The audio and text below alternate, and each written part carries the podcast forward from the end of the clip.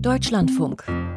Computer und Kommunikation. Wenn von Cybersicherheit die Rede ist und insbesondere über Sicherheitslücken diskutiert wird, dann steht ja meistens allein die Software im Blickpunkt. Egal ob es Staatstrojaner sind, Phishing-Mails oder Hintertüren, es dreht sich ja eben fast immer um Computerprogramme, die entweder Schadfunktionen haben oder fehlerhaft programmiert wurden. Doch spätestens seit der Diskussion um den Aufbau des 5G-Netzes und der Beteiligung chinesischer Unternehmen daran ist klar, dass auch die Hardware manipuliert werden und auch eine elektronische Schaltung potenzielle Sicherheitslücken enthalten kann. Im Projekt VE Fides wollen Wissenschaftler des Fraunhofer Institutes für integrierte Schaltungen in Dresden neue Entwurfsmethoden entwickeln, um die Elektronikproduktion vertrauenswürdiger zu machen. Roland Jahnke, den Leiter der Abteilung Entwurfsmethoden, habe ich gefragt, wann Hardware überhaupt vertrauenswürdig sein kann. Also allgemein kann man sagen, Hardware ist dann vertrauenswürdig, wenn sie ihre Funktion jederzeit wie vorgesehen ausführt. Das heißt, wenn sie ihrer Spezifikation entspricht, ihre Spezifikation erfüllt. Aber darüber hinaus müssen auch noch eine Reihe von anderen Anforderungen erfüllt sein. Wenn man tiefer reinschaut, dann muss die Elektronik auch zuverlässig sein. Das heißt, sie soll langzeitstabil sein. Sie darf nicht ausfallen. Das heißt, eine hohe Qualität muss sie haben. Und sie muss robust gegenüber Umwelteinflüssen sein. Aber hinzu kommt noch, und das ist das, wovon wir in unserem Projekt jetzt hier sprechen werden, ist die Sicherheit gegenüber Manipulationen. Also Sicherheit hat zwei Aspekte. Zum einen die Sicherheit, dass ich keinen Schaden anrichten darf mit der Elektronik, zum anderen aber auch die Sicherheit, dass sie nicht von außen beeinflusst werden darf. Kann man das denn anhand von Kriterien wirklich prüfen, sodass man sagen kann, ja, das ist vertrauenswürdig oder das ist nicht vertrauenswürdig? Da gibt es eine Reihe von Kriterien, die man anlegen kann. Viele davon sind bereits in internationalen Normen festgelegt, was auch notwendig ist, um den Austausch zwischen Firmen in internationalen Lieferketten zu ermöglichen. Aber andere Normen sind noch nicht etabliert heute. Was man bereits an Kriterien anlegen kann, sind Kriterien im Bereich der Zuverlässigkeit. Da geht es also um Ausfallraten, die eingehalten werden müssen. Es geht um die Sicherheit, dass also bestimmte Redundanz gewährleistet sein muss, wenn eine Elektronikkomponente doch ausfällt, dass eine andere einspringt. Und es gibt auch äh, Normen für Managementprozesse, wie also bestimmte Elektronik zu entwerfen ist. Da steht unter anderem drin, dass derjenige, der eine Elektronik entwirft und der sie überprüft, verschiedene Personen sein müssen. Aber es gibt auch noch Lücken im Nachweisprozess, denen wir uns jetzt im Projekt widmen wollen. Da geht es unter anderem um die Integrität im Entwurfsprozess, dass also ein Design nicht unbeabsichtigt verändert werden kann. Und es geht auch um die Verlässlichkeit von Lieferketten, um sicher zu sein vor Know-how-Diebstahl. Das hört sich nach sehr vielen unterschiedlichen Kriterien an, die da getestet werden müssen. Kommen da, ich sag mal, formale Verfahren, also wirklich ein Schema F zum Überprüfen der Vertrauenswürdigkeit äh, zur Anwendung? Es gibt tatsächlich formale Verfahren, also formale Beweise, um nachzuweisen, dass ein Block eine spezifizierte Funktion erfüllt und nur diese.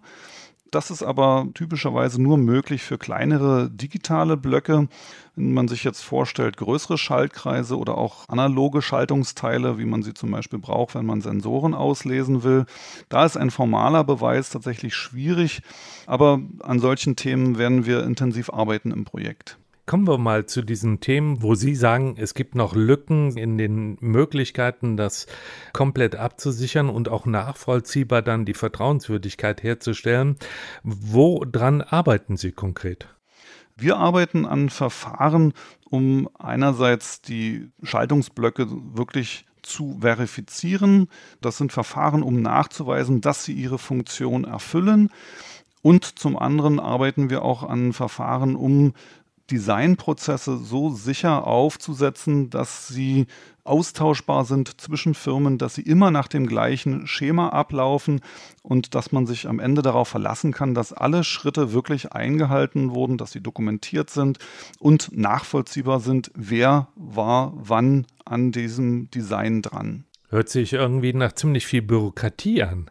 Das stimmt, da gibt es sehr viel an Dokumentationsaufwand, aber natürlich ist unser Ansatz dort, dass man das mit Werkzeugen unterstützt, dass man dort Verfahren einführt, Tools einsetzt, die ermöglichen, Schritte, die sehr häufig auftreten, dass die ersetzt werden oder dass sie automatisiert werden. So kann man also künftig auch aus der Spezifikation von Anforderungen wenn ich aufschreibe, was muss die Schaltung erfüllen, daraus automatisiert den Test ableiten, mit dem ich nachweise, dass diese Anforderung auch wirklich eingehalten wird. Solche Automatisierungen sind wichtig, um das Ganze fehlerfrei zu machen und um es effizient zu machen. Wenn man sich mal die Diskussion in der letzten Zeit ansieht äh, über die Frage, ist Hardware wirklich sicher, dann geht es da ja oft auch um politisch begründete Sicherheitsbedenken. Könnte man denn mit solchen standardisierten Designprozessen solche ähm, Fragen zum Beispiel, ist ein Land äh, überhaupt politisch geeignet dazu, eben halt Hardware für Deutschland oder Europa zu liefern, könnte man da die Beweise dann tatsächlich führen, dass das Risiko losgeht? Das ist sicherlich ein Aspekt mit dabei. Wir sind heute alle eingebunden in internationale Lieferketten, auch im Designprozess. Also es ist sehr häufig der Fall, dass Elektronik in Europa entworfen wird, sie aber in anderen Ländern, in Asien beispielsweise, gefertigt wird. Und jetzt ist genau die Frage, durch wie viele Hände ist dieses Design gegangen auf dem Weg? Wo gab es Möglichkeiten, die Designdaten zu manipulieren. Und um das künftig auszuschließen, widmen wir uns der Forschung an Methoden, wie die Integrität solcher Designdaten sichergestellt werden kann. Wir haben jetzt sehr stark darüber gesprochen, dass Vertrauenswürdigkeit eben halt tatsächlich schon im Designprozess von elektronischen Komponenten beginnt. Aber Sie haben ja selber eben schon gesagt, dass der Designprozess nicht alles ist, sondern dass auch Lieferketten verwundbar sind. Richtig. Es ist äh, wichtig, jetzt hier darauf zu achten, dass die Designdaten wenn sie durch verschiedene Hände im Entwicklungs- und Fertigungsprozess gehen, dass sie dort ähm, nicht beeinflusst werden können, dass das, was ich am Ende an Silizium zurückbekomme, tatsächlich dem entspricht, was ich auch vorher entworfen habe. Das ist sehr wichtig. Da müssen auch neue Analyseverfahren her, die diese Übereinstimmung überprüfen können. Und es müssen Verfahren her, wirklich von Anfang bis Ende diesen Zusammenhang zwischen den einzelnen Schritten sicherzustellen und nur einen autorisierten Zugriff auf diese Daten zu erlauben. Wir haben jetzt die ganze Zeit von Hardware gesprochen. Schaut man in diese Geräte heute rein, ist ja vieles mittlerweile auch schon von Software dominiert oder bestimmt. Man spricht dann da von der Firmware. Welche Rolle spielt dann tatsächlich diese spezielle Software, diese Firmware in der Verifikation von Zuverlässigkeit von Hardware? Ganz sicher, ein System ist heutzutage eine komplexe Einheit aus Hardware und Software. Die sichere Software, also Nicht-Beeinflussbarkeit von Software, wird an anderen Stellen auch untersucht. Das kann man sich so vorstellen, wie man heutzutage auf seinem PC einen Virenscanner hat. Dort geht es auch darum, die Beeinflussbarkeit von, von Software auszuschließen.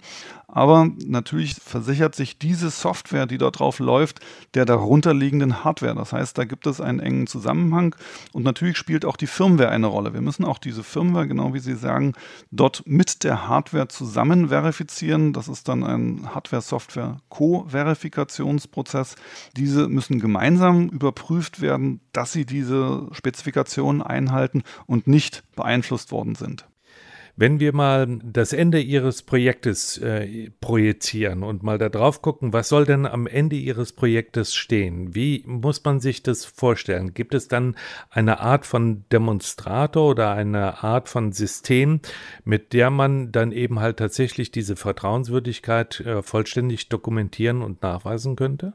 Es wird auch im Projekt eine Reihe von Demonstratoren geben. Wir haben eine Reihe von Anwendungspartnern mit im Projekt, sodass wir also Demonstratoren im Bereich der Automobilelektronik, aber auch im Bereich der Industrieautomation erstellen werden, anhand derer sich dann zeigen lässt, dass diese Elektronik jetzt wirklich sicher ist, dass sie nicht beeinflussbar ist dass neue Entwicklungsprozesse entstanden sind. Wir wollen also auch die Entwicklungsprozesse, an denen wir arbeiten, die wir verbessern werden im Projekt, sollen künftig zur Standardisierung mit eingereicht werden, dass auch dieser Teil des Entwicklungsprozesses künftig abgesichert ist und standardisiert für alle Partner in der Lieferkette verbindlich ist.